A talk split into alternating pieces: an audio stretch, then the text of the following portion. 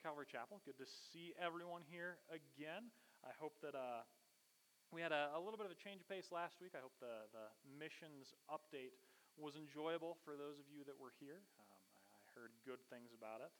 Um, so I enjoyed a little bit of a break last week. Went out camping with my family for a few days, so that was good. It's a little bit of an adventure with small kids, but it was fun. Um, but I'm excited to be back here again uh, with you all as we study God's Word. Uh, as most of you probably know, we're continuing our study verse by verse through the Old Testament, and we find ourselves in the book of Judges this evening.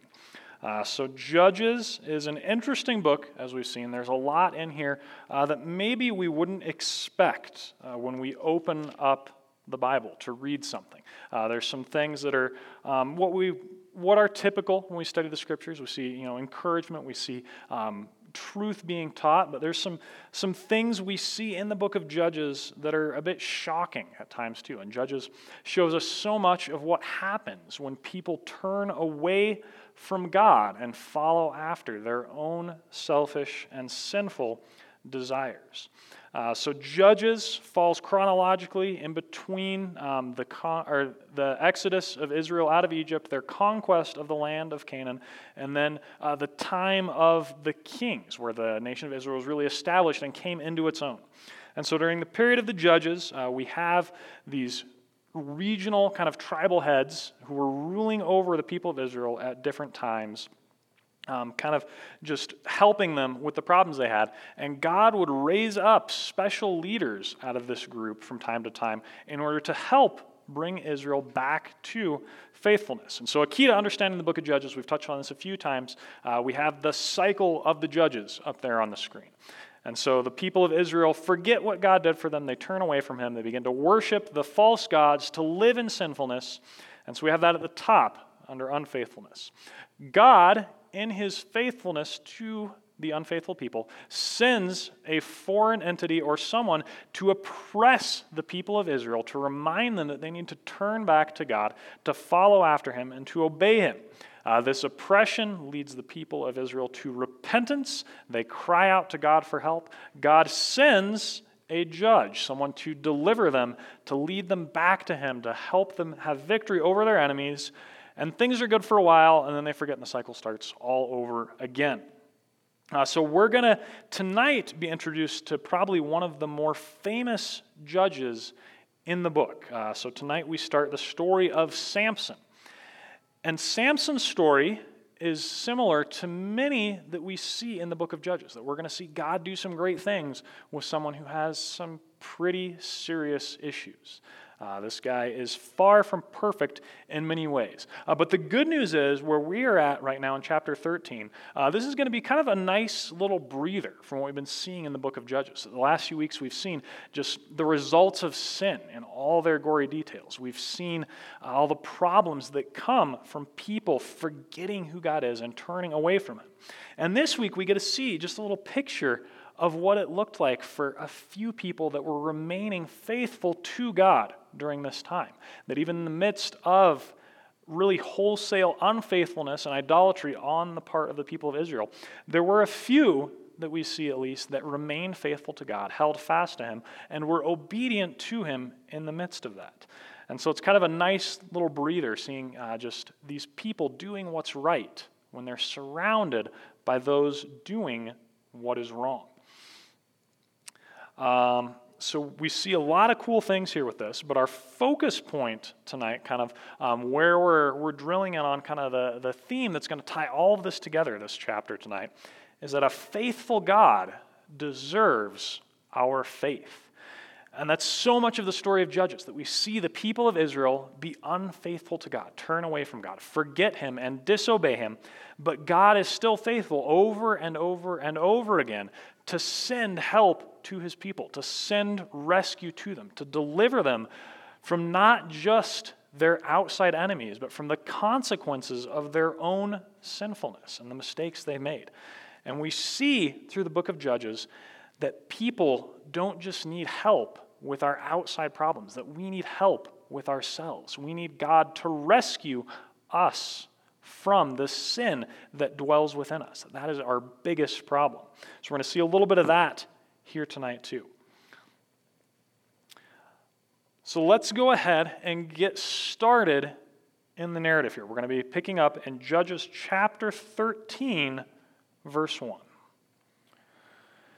And the people of Israel again did what was evil in the sight of the Lord. So the Lord gave them into the hand of the Philistines for 40 years. So we're going to stop briefly right there. Uh, so this, again, is nothing new in many ways. We've seen this cycle repeated over and over. The people of Israel did what was evil in the sight of the Lord. Uh, that God had previously delivered them from their enemy, and things went well. They forgot about God. They did what was wrong in God's sight. And so God allowed them to be oppressed by a different people group. Again, this has happened several times here. Um, a good reminder, we've touched on this before as well, is that evil, right and wrong, are defined by God. That it doesn't matter what culture says, what popular opinion is, what those around us are saying, that right and wrong matters when it, as it is defined by God. And so it's so important for us to remember that uh, as we live in this world where right and wrong are so often seen as relative or something that can change and morph given the situation and varies from person to person. Uh, we're reminded that God has defined right and wrong, that God has given consequences for wrong, and that God desires to see people do what is right. And so, because of that, God sent, we're told, the Philistines to oppress the people of Israel for 40 years. And so they're experiencing the natural consequences of their own sin and their own choices to do what is wrong. Uh, that God is faithful to the people in this situation by sending the Philistines to oppress them. Uh, this section is also notable because it's the first mention we see here of the Philistines oppressing the nation of Israel. Uh, if you're familiar with the Old Testament, you probably have heard about the Philistines before. We think about David and Goliath. Goliath was a Philistine. He was probably the most well known Philistine. Uh, so the Philistines are a people group that had settled along the Mediterranean coast next to the people of Israel. Uh, a lot of scholars believe that they actually migrated from somewhere in the Mediterranean, possibly the island of Crete, and had come in large numbers to dwell along that Mediterranean coast right next to the people of Israel, sometimes shortly after the Israelites had conquered the promised land under the leadership of Joshua. So they're kind of relative newcomers to the area. But as they settled along that coastal plain, they began to become more and more powerful and to press farther and farther into the land of Israel. And so this is going to be something that's going to be a problem for the people of Israel for generations. We see the Philistines are kind of the arch enemy of the nation of Israel during much of their time in the land of Canaan. Um, and so this is the first mention of that we see here um, as far as them being present in large numbers and being a problem for the nation of Israel. So they turn away from God. God sends this new people group to oppress them for 40 years. And a lot of the time in the book of Judges, we see at this point, it'll tell us the people of Israel cried out to God for help. Uh, that they realized something was wrong. They realized they had done something wrong, and that the false gods that they were worshiping, the sinful acts they were engaging in, were not going to be enough to save them. And so they cry out to God. We don't see that here in this passage. That the people of Israel at this point had gone so far that they didn't even think to seek God's help anymore. That they either resigned themselves to being oppressed by the Philistines or they become comfortable living amongst the Philistines and being caught up in some of their lifestyle and their practices. Either way, this is not a good place or a good time for the people of Israel that they've forgotten their God and they're suffering because of it, and they don't even know what they should do to deal with the problem. Fortunately for the people of Israel, God knew what they needed, even when they either didn't know or were unwilling to do what was necessary. And so we're going to see God step into the situation here and do some amazing things in order to help people that didn't know how to get help. Uh, so back to verse 2 of Judges 13. There was a certain man of Zorah, of the tribe of the Danites, whose name was Manoah. and his wife was barren and had no children. And the angel of the Lord appeared to the woman and said to her, Behold, you are barren and have not borne children, but you shall conceive and bear a son. Therefore be careful and drink no wine or strong drink, and eat nothing unclean. For behold, you shall conceive and bear a son. No razor shall come upon his head, for the child shall be a Nazarite to God from the womb, and he shall begin to save Israel from the hand of the Philistines. Then the woman came and told her husband, A man of God came to me, and his appearance was like the appearance of the angel of God. Very awesome. I did not ask him where he is from, and he did not tell me his name. But he said to me, Behold, you shall conceive and bear a son. So then drink no wine or strong drink, and eat nothing unclean, for the child shall be a Nazarite to God from the womb to the day of his death.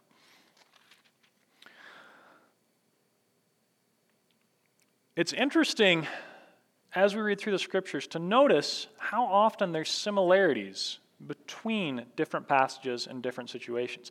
We see God doing his work oftentimes in a similar fashion at different times and different places.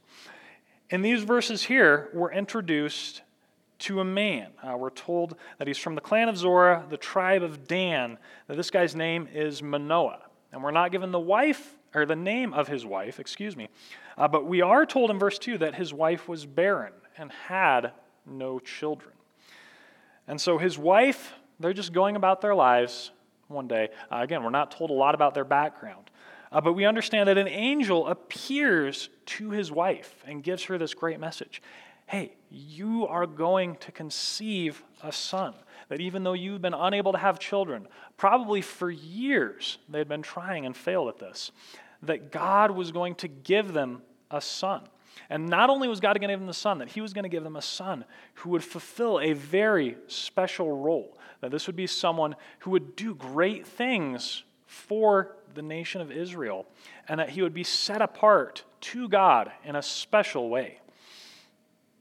I think it's so encouraging when we read through this that we're reminded of God's care for the suffering. Uh, we think about Manoah and his wife. Um, I imagine most of us have probably known someone at some point in our lives who has struggled to conceive children. And we understand just a little piece of the pain that brings when a couple desperately wants to grow their family, to bring children into the world, to be blessed by God in this manner, but they can't. And we think about how difficult that is in our own society, our own day and age, for those around us. And we think about how much more so that would have been in this age, in this culture, as recorded here.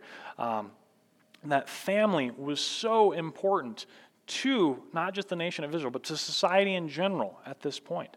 And that women didn't have a lot of opportunities for employment outside the home at this point either. Uh, we see a lot of the laws in the earlier parts of the Old Testament were designed to protect widows and orphans, especially when they had no other family to care for them, that that put them in a very vulnerable, difficult place within society. So not only did Manoah and his wife have to struggle with the pain of not being able to have children, but also the uncertainty of what her future might look like, knowing that odds are she would probably outlive her husband and who would be left to care for her at that point, that she would have to fend for herself in a world that was very harsh and difficult to women in that society. Um, this is a family who was having a hard time, I'm sure, in many ways. And as we read this, uh, we're reminded of other areas of Scripture that seem very familiar as we read these words. Um, in verses uh, 3, 4, and 5, I believe, it sounds familiar. The angel of the Lord appeared to the woman said to her, Behold, you are barren and have not borne children, but you shall conceive and bear a son. Uh, that we think about different areas of Scripture, we've seen this story before. Uh, we think about Sarah and Rebecca earlier on in Genesis. Uh, we think about the story of Hannah coming up when we get to 1 Samuel, of Elizabeth in the book of Luke, uh, that God showed special care for these women who had lived lives struggling in this area, unable to do what was expected as normal of them. but God was faithful to use that for good and for His glory. And we're reminded that God cares for us and for our pains. That God knew Manoah and his wife, that He knew what they were facing, and God cared about them. And all of us have and will continue to face struggles and difficulties and pains in life. That's the nature of life in a fallen world. But how encouraging is it that we can know that God cares for us in the midst of that? That God knows our suffering, He hears our cries. And maybe Maybe he will step into that situation as he did here and bring words of hope and encouragement and bring us out of that situation. And maybe he will use that difficulty and continue life in that difficulty to bring about some other end for his good purposes. But we know, regardless, that God cares, that God hears for us, and that God is there for us in the midst of our pain. Uh, so the angel speaks to Manoah's wife, and he gives her some very specific instructions. He tells her, Hey, you're going to conceive, you're going to have a son. And then he says in verse 4 Be careful and drink no wine or strong drink, and eat nothing unclean. And then she, he says also that no razor shall come upon his head, for the child shall be a Nazarite to God from the womb. Uh, so Manoah's wife is told that they're going to have a son, and that she needs to follow these special instructions because their son is going to be a Nazarite set apart for God from before he was born. Uh, that God had a special plan in mind for this man even before his birth. God was doing some great things here. And so we look at what it means to be a Nazarite. Uh, so Samson's kind of the most famous example of this person.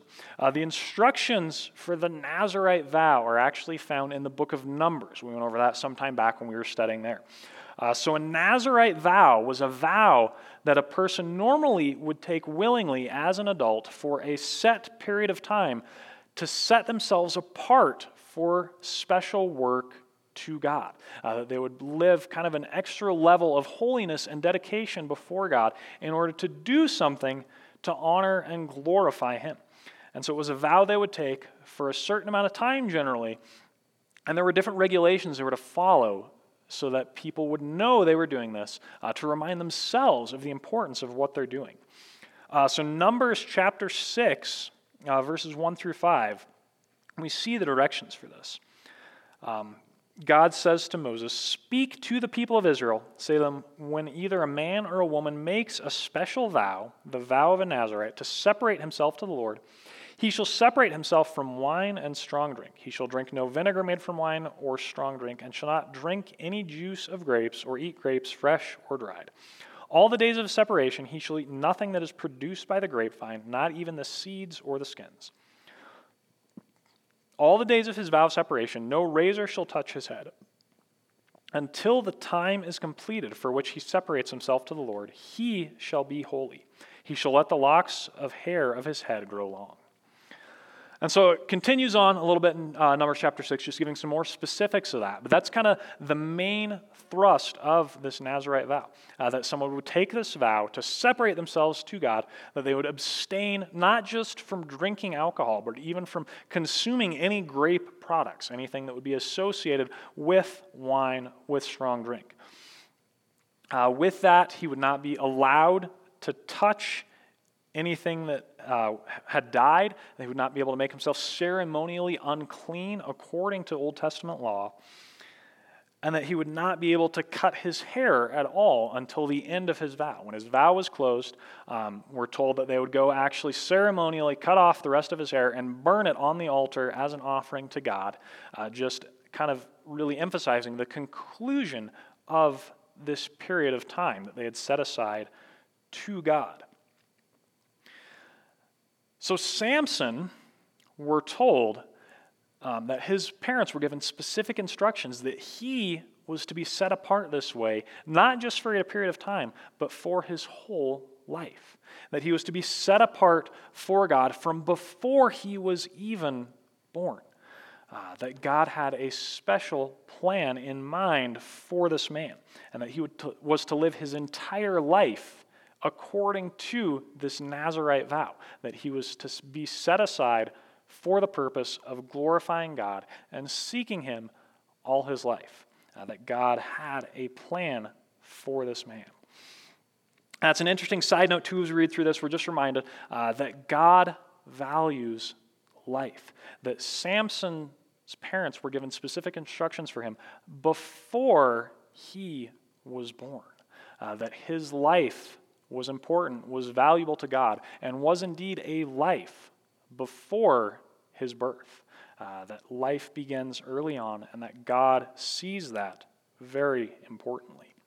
Uh, but we think about what it looks like to separate ourselves for God's work. Uh, 1 Peter chapter 2 verse 9 says that we are a chosen race, a royal priesthood, a holy nation, a people for his own possession, that you may proclaim the excellencies of him who called you out of darkness into his marvelous light. And so, much like Samson, we all have a special call upon our lives. Those of us who have committed to following Jesus, who have surrendered ourselves to Him and call Him our Lord and Savior. That we have a special calling on our life, uh, that we don't have to necessarily follow those same specific instructions as Samson, um, that we're allowed to have our haircut and do different things. Um, but when we read through this, it's good to think about what would it look like to separate myself for the work of God. Uh, that, that's something that we have to do at some level each day, that our lives are called to be lived in faithfulness to the God who purchased our redemption from our sins. And I think there are different seasons of life for a lot of people as well. Um, I think you know we, we look at the different priorities we have, the different things we're doing, the ways we're spending our time, spending our days, spending our lives. I do think at times that God calls us to dedicate different seasons of that to Him in specific ways. Uh, that could be spending a period of time serving God in a more time intensive manner, spending time in prayer and study of His Word in a way that you wouldn't normally be able to do. Um, I think even something like uh, short term mission trips or different things like that, you could see in a similar manner that I have chosen this period of time, that I am setting this aside, dedicating it wholly to the worship of God and obedience to Him. And again, some level of this should mark every part of our lives. Uh, but I do think that at times God can call people to even go that extra level, to spend a period of time really focusing on seeking Him and seeing what He would have us do and what He would do through us. Uh, that God can accomplish great things with people who are wholeheartedly devoted to Him and to what He has called us to. So the angel speaks to Manoah's wife, uh, kind of gives the rundown of what's going to happen, that even though they haven't had a child yet, that they're going to have one, and he is going to do great things. He's going to be a Nazarite set apart to God. And we also see in verse 5 it says that he shall begin to save Israel from the hand of the Philistines. And God knew before all this happened, before Samson came, that defeating the Philistines would be a tall order. Uh, he knew that this is something that Samson would not wholesale accomplish, that it's going to be something that would take time, uh, that it would be an ongoing process. But he was going to start those first steps of saving them from the hand of their oppressors through the work of this son that had yet to be born. So Manoah's wife comes back, explains what happened to her husband. This man came and spoke to me. Um, and his appearance, she says in verse 6, was very awesome, like the appearance of an angel of God. Um, so she tells him what's going to happen. And we see Manoah's response here in verse 8. Then Manoah prayed to the Lord and said, O Lord, please let the man of God whom you sent come again to us and teach us what we are to do with the child who will be born. And God listened to the voice of Manoah, and the angel of God came again to the woman as she sat in the field. But Manoah, her husband, was not with her. So the woman ran quickly and told her husband, Behold, the man who came to me the other day has appeared to me. And Manoah arose and went after his wife and came to the man and spoke to him. Are you the man who spoke to this woman? And he said, I am. And Manoah said, Now, when your words come true, what is to be the child's manner of life, and what is his mission? And the angel of the Lord said to Manoah, Of all that I said to the woman, let her be careful. She may not eat of anything that comes from the vine, neither let her drink wine or strong drink, or eat any unclean thing. All that I commanded her, let her observe. So the angel first appears to Manoah's wife, tells her what's going to happen. She explains it to her husband, and her husband goes out, Manoah, in verse 8, and he prays to God. He asks God to send whoever it was, this man, this messenger, send him back uh, to tell us what we're supposed to do with this child. Uh, that he is floored that God would do this, that God would speak to them in this way, that God would give them this promise.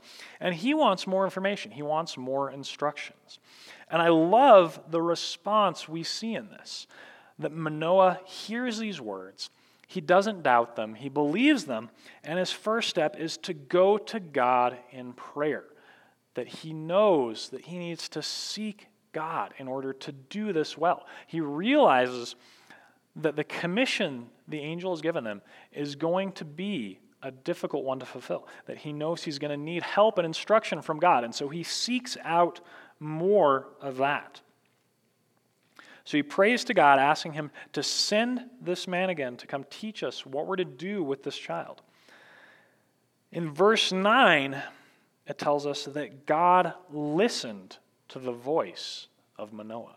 I love these words here uh, that we see a man who's put in an interesting situation, that he's living in the nation of Israel at a time where idolatry and sin was running rampant over the nation, that people had oftentimes forgotten God completely. We're told in some of the earlier times of the judges uh, that they'd begun worshiping just the idols of the people around them and forsaken the worship of God altogether in some cases. Uh, that there's big problems going on, that this nation has turned away from its Savior. And Manoah is living in the midst of this, suffering in many ways, that their life had not followed the trajectory I imagine they had planned for it up to this point. And they hear this messenger come and tell them things are going to change. Big things are going to change, and it's going to change the nation of Israel.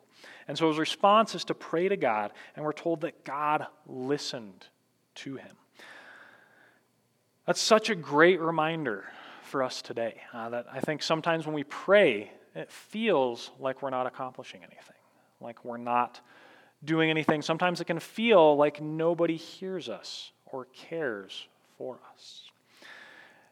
And it, there may have been times in Manoah's life earlier on where he felt the same way, that he probably had prayed to God that they might be able to have children, uh, that God would be with them, that God would bless them in this manner.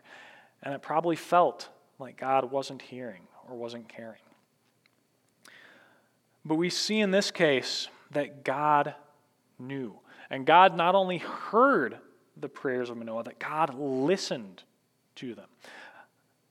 And that's so encouraging for us today to realize that God not only hears our prayers, we know as we're told in the scriptures, but God listens to them and God answers them. That it might not be the answer we're looking for. It might not be at the time we're looking for.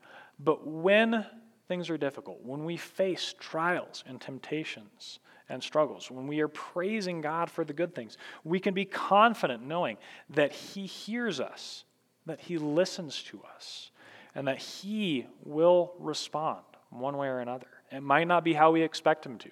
It might not be the answer we want to hear, but we know that God will hear us and that God will do what is best for us in the long run.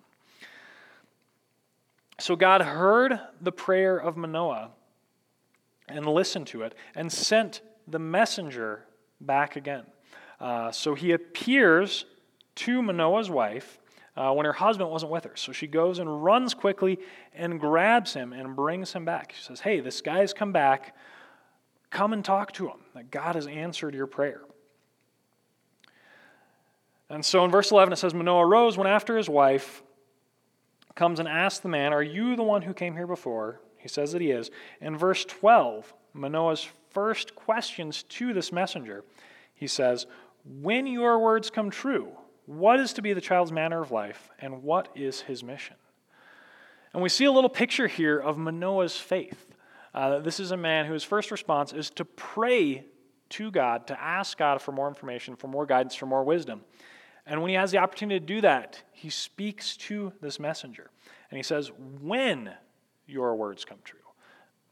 Not how do I know your words are going to come true. Not if your words are true. He, says, when your words come true.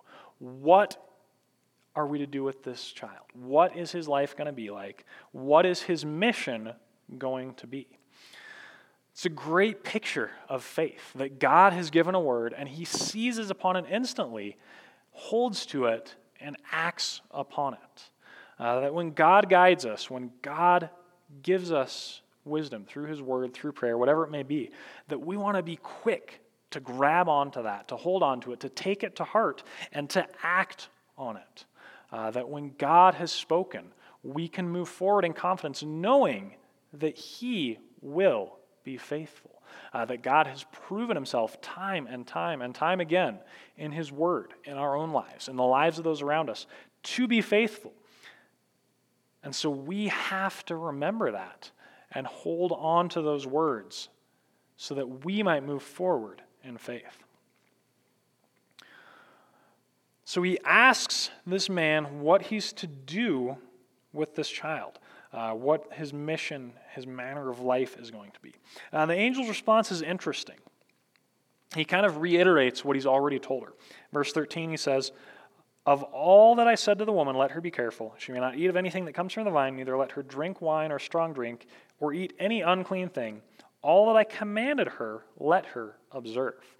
Uh, so, in some ways, it almost feels like kind of a non answer. He asks the, the messenger, Hey, what's this child's li- life going to be like? What's his purpose going to be? What mission is he trying to fulfill? And the angel says, Remember what I told you guys before? So, tell your wife, don't drink wine, stay clean, um, do all this stuff, obey what I've commanded you.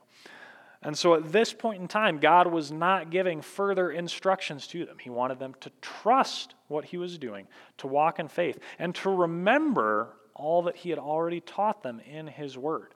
Uh, that we see so much of the Old Testament law that God delivered to the nation of Israel focused on how they were to live their lives, how they were to be a nation set apart in holiness to God, and how they were supposed to raise their children to honor and glorify God. And so I think at this point in time, the angel is really telling them, hey, I've given you all the instructions you need.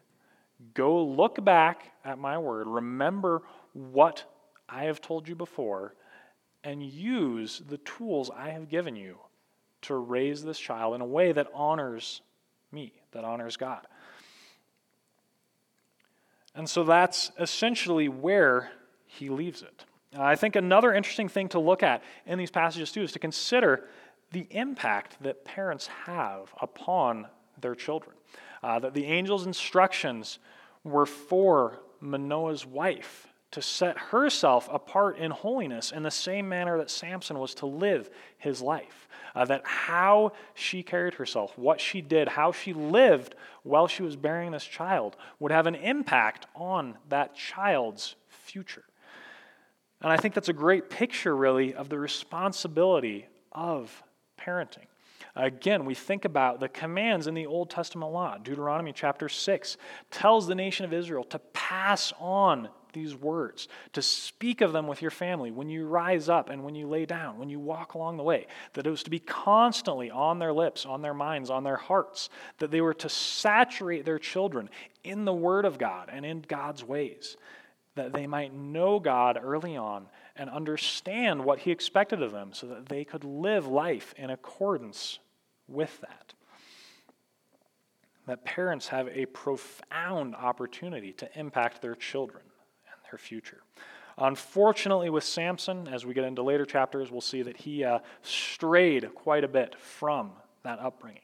But the command that God gave Manoah and his wife was to do everything they could in order to start him out on the right path, that he might obey God, know God, and do great things for God.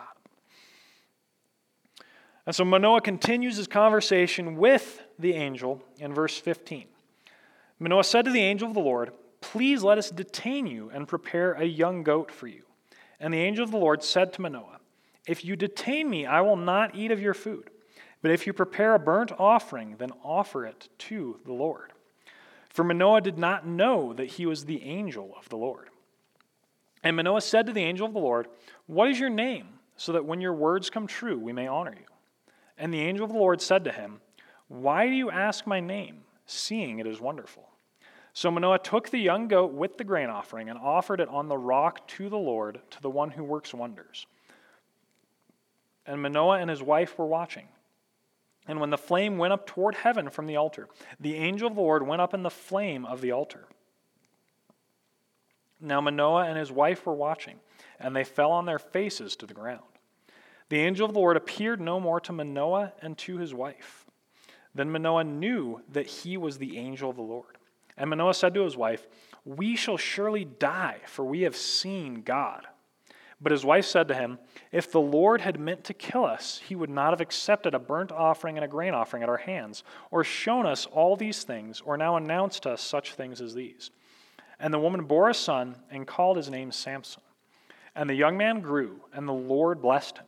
And the Spirit of the Lord began to stir him in Mahaneh-dan between Zorah and Eshtaol. So Manoah has this interaction with, uh, with this messenger, with this angel, uh, gets kind of a, a non answer from him. Hey, keep doing what you're doing, what we've already told you to do. And then Manoah says, Hey, stay here. Let's, let me prepare some food for you. I'm bless you for this blessing that you've given us. And the angel rep- responds, If you keep me here, I'm not going to eat your food. Why don't you make a sacrifice to God instead? And we're told in verse 16 that Manoah did not know that it was the angel of the Lord. Uh, they probably, at this point, were assuming this was some sort of a prophet or some man who had been wandering on the earth and had given this special message on behalf of God. Uh, so, this is one of those instances where we read a lot of the time we see the angel of the Lord in the Old Testament. Uh, most scholars believe that this is an appearance of Jesus before his incarnation, uh, that he from time to time would come down to the earth to bring messages, to bring encouragement, to interact with people here in the world, and then go back to his place in heaven. Um, so, Manoah doesn't realize this. He thinks he's a man. Um, and so, this man, this angel, the angel of the Lord, tells him to make a sacrifice to God. Manoah asks him in verse 17, What is your name? So that when your words come true, we may honor you. That he's wanting to know more about this man, assuming, again, probably that he's some sort of prophet or earthly messenger from God. Uh, the, the angel's response says, Why do you ask my name? In verse 18, seeing it is wonderful. Uh, so, from what I've read, studying, looking at this, this passage here, it sounds like a, kind of a, a more literal, direct translation of that would be, It is too wonderful for you or if I told you, you wouldn't understand it. Uh, that my name is something special, is something that you wouldn't even get here. And so Manoah accepts this answer at some level, takes the young goat that he was going to prepare for dinner, and instead makes a sacrifice of it with a grain offering on the rocks where they were standing and they offer it up to God as a sacrifice. It says in verse 20, when the flame went up toward heaven from the altar, the angel of the Lord went up in the flame of the altar. Now Manoah and his wife were watching, and they fell on their faces to the ground. Uh, so at this point, the light bulb finally clicks on. They realize this is not a man. This is not someone normal. uh, that this is someone very unique, very special. They fall down on their faces in awe and in worship before that. And so the angel ascends in the flame from the altar and is gone. And in verse 22, Manoah says to his wife, We shall surely die, for we have seen God. That he realized the importance, the role of this messenger. And he is afraid. He realized that he had been in the direct presence of God and of God's absolute, perfect holiness. That he, as a fallen, sinful man, had talked face to face with God. And so he's afraid, and his wife kind of talks him back from the ledge, you know, get, helps him calm down. In verse 23, his wife says, If the Lord had meant to kill us, he would not have accepted a burnt offering and a grain offering in our hands, or shown us all these things, or announced such things to us. Uh, so Manoah's wife is able to kind of take a step back, think logically through the situation. Okay, why would God come here, give us this message, tell us we're going to have a child, accept our offering, if we're just going to die because he you know, appeared in his holiness to our presence? That wouldn't make any sense. And really, I think in many ways, Manoah's wife is kind of the hero of this story. Um, that she, we're told, at some level at least, was faithful to God. That God appeared specifically to her first before he came to Manoah. And he gave her this message and this responsibility of bearing this man who would begin to save Israel. And it's interesting, too, as we read through this, we see that Manoah's wife, we're never told her name that it's lost to history. For whatever reason, it wasn't recorded in the scriptures here. But this woman who was faithful to God, who knew God and His Word, who was able to reason with and encourage her husband in this situation, even, um, that she had a special role to play in the plans of God. And even though we don't know even her name, we can rest assured that God knows her that God knew her suffering, that God knew her faith, and that God knew the great work that she would do, the faithfulness that she would show to him. And a lot of the time, following God doesn't lead to great accolades or recognition. That obedience to God doesn't des- necessarily mean that you'll become well known, well liked, or well recognized that oftentimes God's servants live their lives in obscurity, doing the little things day by day of faithfulness. That they're walking in faithfulness to God, obeying Him, glorifying Him in the small, mundane, minute details of life, and never really receiving much attention from the world for it. But we know that God knows those people, that God knows us, and that God sees everything we do on His behalf.